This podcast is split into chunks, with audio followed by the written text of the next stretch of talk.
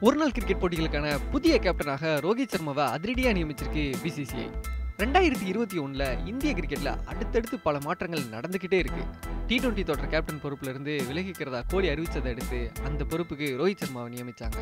ரவி சாஸ்திரியோட பதவிக்காலம் முடிந்ததையொட்டி தலைமை பயிற்சியாளராக ராகுல் டிராவிட் நியமிக்கப்பட்டார்.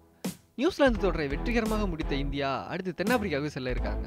அந்த தொடருக்கான அணியை அறிவித்த பிசிசிஐ ஒருநாள் அணியின் கேப்டனாகவும் டெஸ்ட் அணியின் துணை கேப்டனாகவும் ரோஹித் சர்மா செயல்படுவார்னு அறிவிச்சிருக்காங்க.